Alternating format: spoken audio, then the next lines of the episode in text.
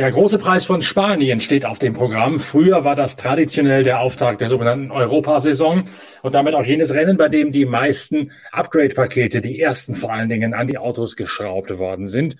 In diesem Jahr hat sich das ganze Entwicklungstempo, diese ganze sogenannte Entwicklungsrate ein bisschen verschoben, sodass wir in der Vorschau auf das Rennen in Barcelona jede Menge zu reden haben, wer was macht und wer was nicht macht. Und wir sind in Liebling, im Podcast eurer Lieblingszeitschrift Pitwalk, also im Pitcast, wie jedes Mal vor einem Formel 1 Grand Prix, unsere Formel 1 Reporterin Inga Stracke und ich, Norbert Okenga, als euer Gastgeber. Inga, du hast dich umgeschaut im Fahrerlager heute tagsüber in Barcelona. Ferrari hat ein großes Update gebracht das bei einem heimlichen Testtag, einem sogenannten Filmtag, ausprobiert worden ist in Monza.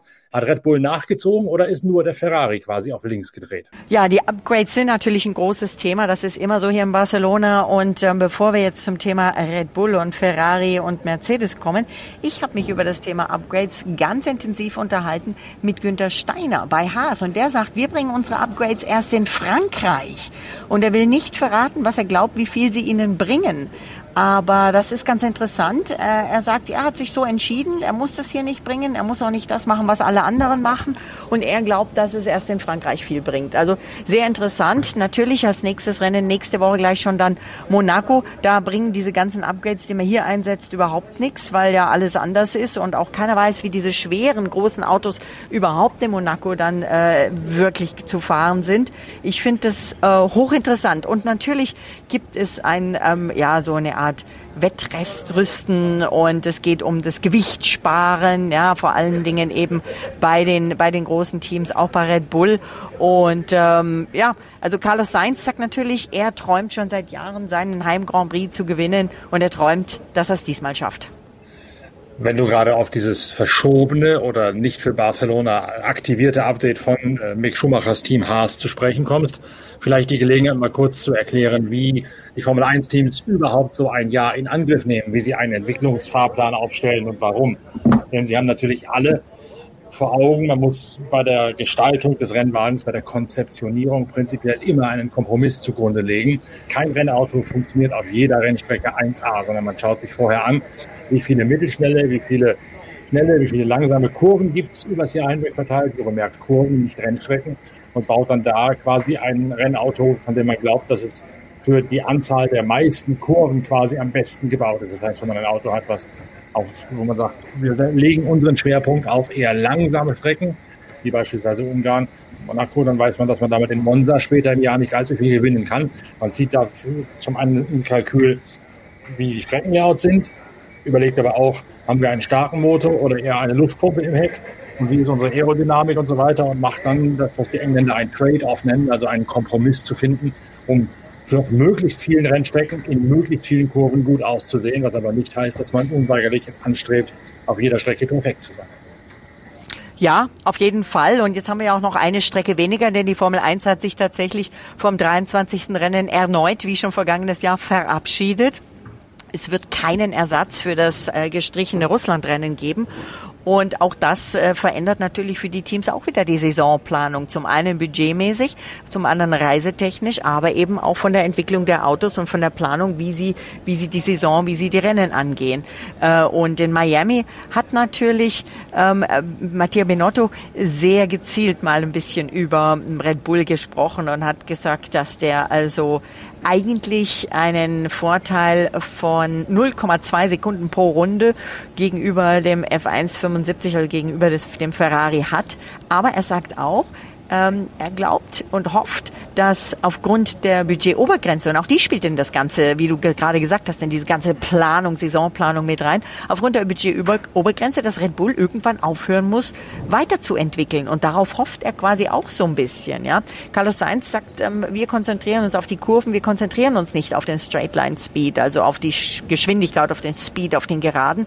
Und damit sind wir genau bei dem, was du gerade gesagt hast, die Unterschiedlichkeit der Strecken und die Unterschiedlichkeit der Planung Planung und der Fokussierung der Teams. Red Bull hat bis jetzt deutlich mehr entwickelt in den ersten paar Rennen als Ferrari. Die Italiener ziehen jetzt aber mit einem Paket nach, das genau diese 0,2, 0,3 Sekunden bringen soll. die du gerade Mattia Binotto zitiert hast, die bis jetzt gefehlt hätten auf den Red Bull.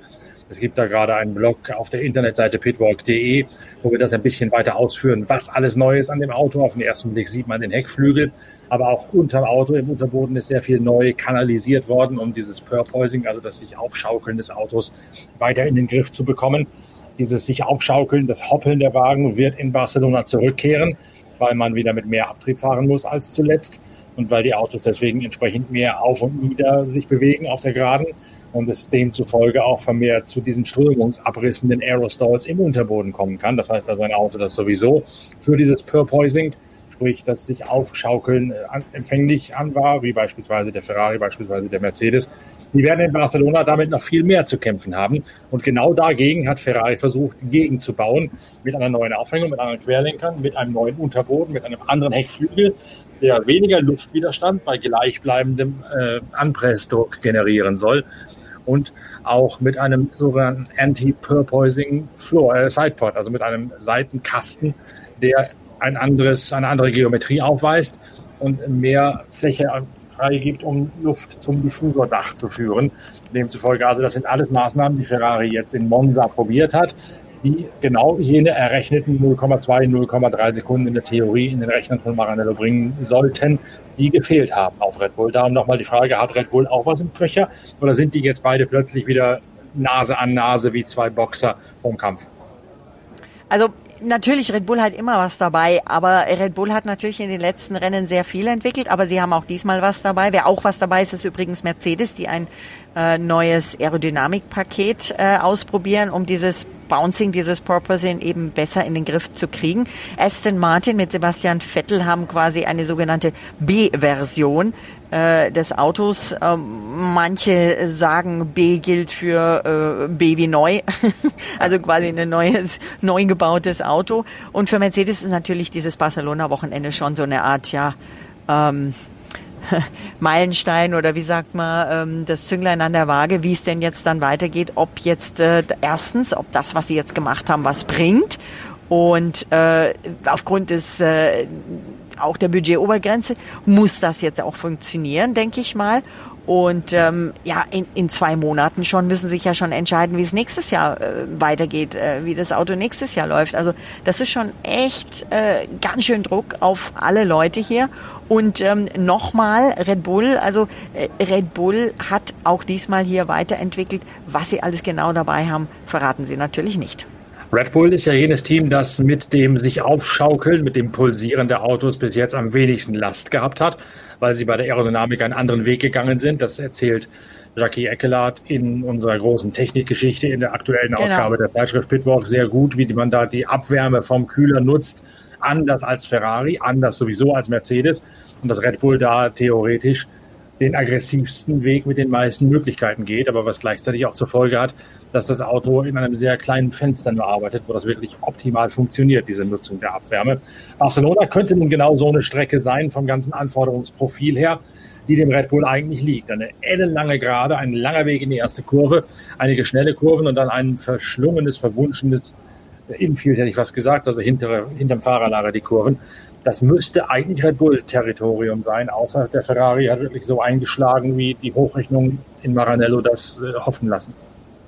Ja, es ist echt schwer zu sagen, weil normalerweise ist es ja schon so, dass man sagt, dass die, ähm, dass Ferrari und Binotto nicht wirklich überenthusiastisch sind, bevor sie ähm, etwas äh, auch wirklich auf der Strecke gezeigt haben. Insofern müssen sie schon ähm, wirklich was gefunden haben oder eben zumindest glauben, dass sie was gefunden haben. Dass Carlos Sainz eben auch sagt, er traut, trau, glaubt, äh, träumt davon, hier zu gewinnen. Er will es diesmal angehen. Er hat natürlich einen schweren Start in die Saison gehabt. Er hatte Pech und jetzt hoffte, dass das Glück in, in, in quasi ähm, bei ihm landet dieses Wochenende.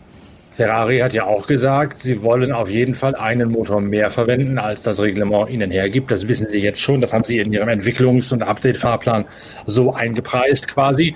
Dadurch, dass Sochi jetzt ersatzlos gestrichen ist, dass es, wie du gerade sagtest, eben keinen 23. Grand Prix als Ersatz für das Russlandrennen am Schwarzen Meer gibt, kommt denen das natürlich zugute, dass sie da jetzt mit ihrem Motorhaushalt quasi etwas äh, mehr Luft zum Atmen haben.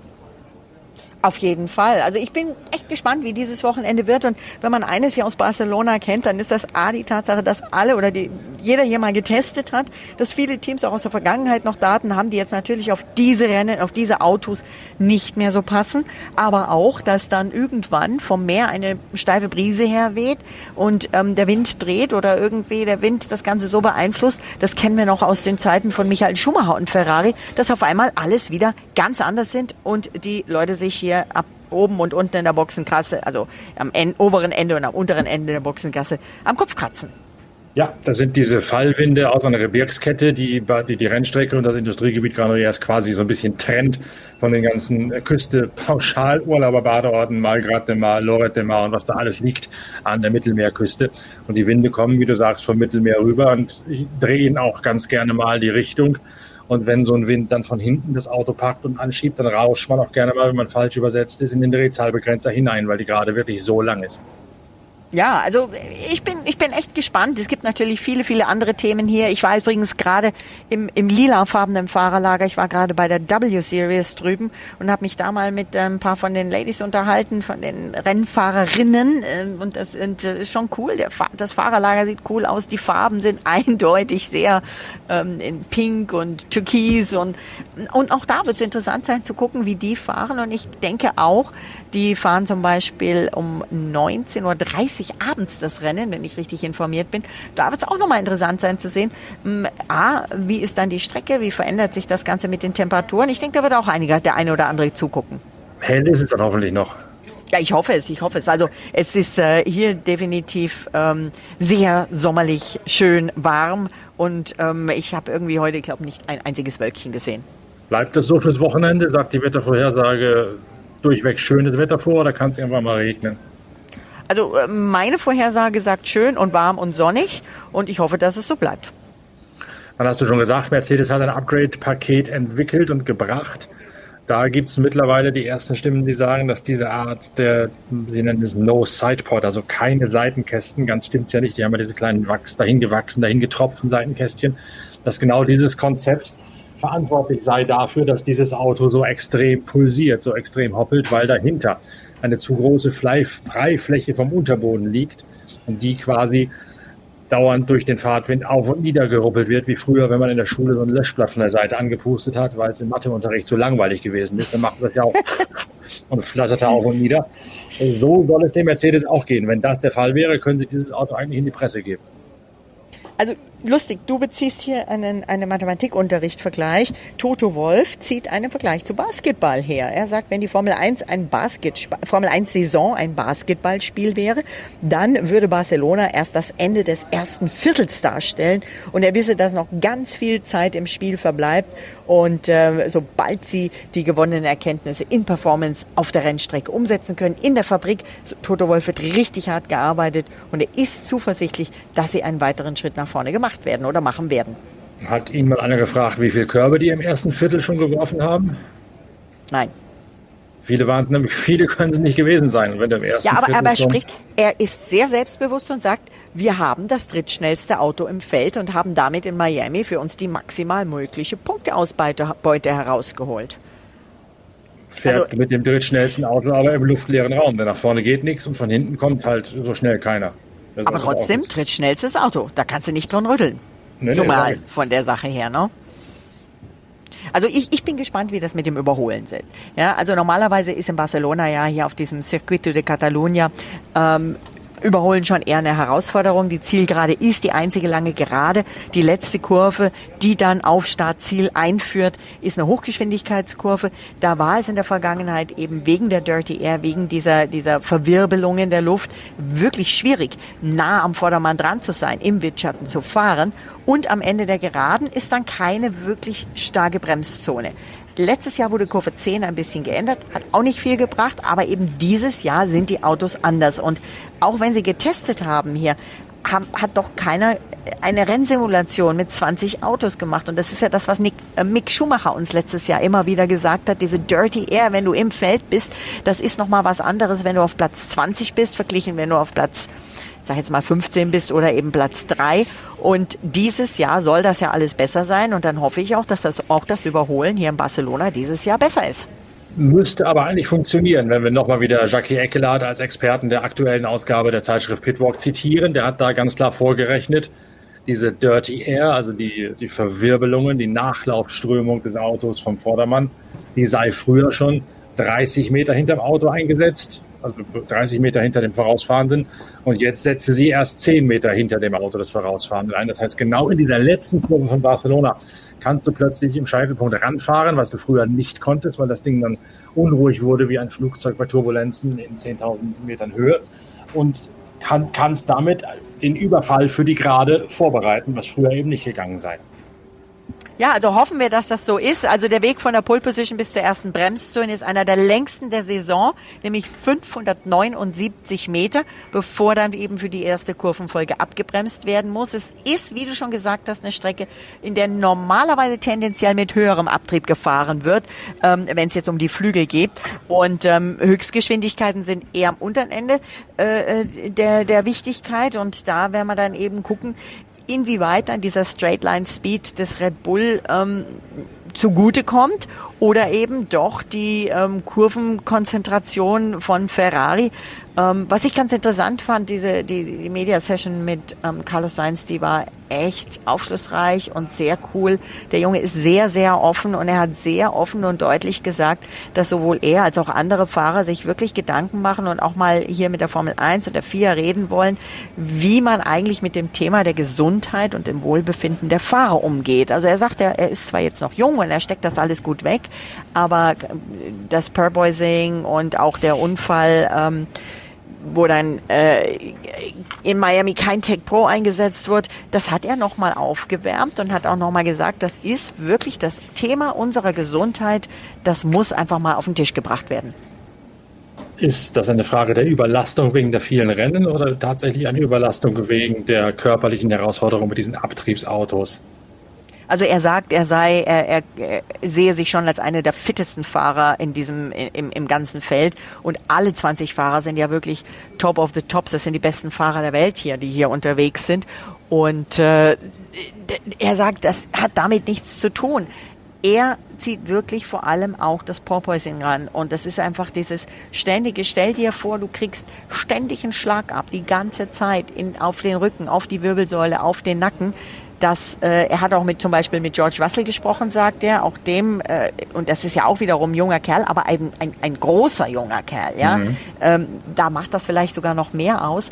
Also ich fand das wirklich interessant, dass Carlos Sainz da mit einem ja einem eigentlichen Tabu über das die Fahrer normalerweise gar nicht reden wollen, dass die Fahrer auch normalerweise gar nicht ansprechen, schon hier recht deutlich drüber spricht dann umso wichtiger wäre es ja, dass dieses Anti, der Anti-Purpoising-Floor bei Ferrari dann funktioniert.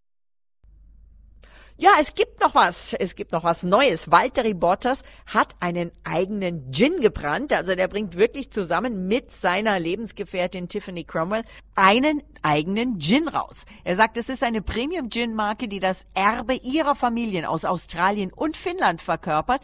Also die ähm, Äpfel, äh, die kommen aus Adelaide, in der Nähe von Tiffany's Heimatstadt Stirling in Australien. Und ähm, der Hafer, der kommt von den Feldern, die Bottas-Familie in Finnland gehört. Also wirklich ein Familienprodukt der beiden. Und ich bin ja echt mal gespannt. Ich habe ihn noch nicht probiert. Der Gin hat, so sagt Valtteri Bottas, eine ausgeprägte Basisnote aus Hafer, die äh, dem Ganzen nicht nur einen ganz besonderen Geschmack verleiht, sondern eben auch das Ganze recht weich macht. Also, Oath Gin heißt das Ganze. Und ich freue mich aufs Tasting und wir sprechen uns am Montag. Tschüss!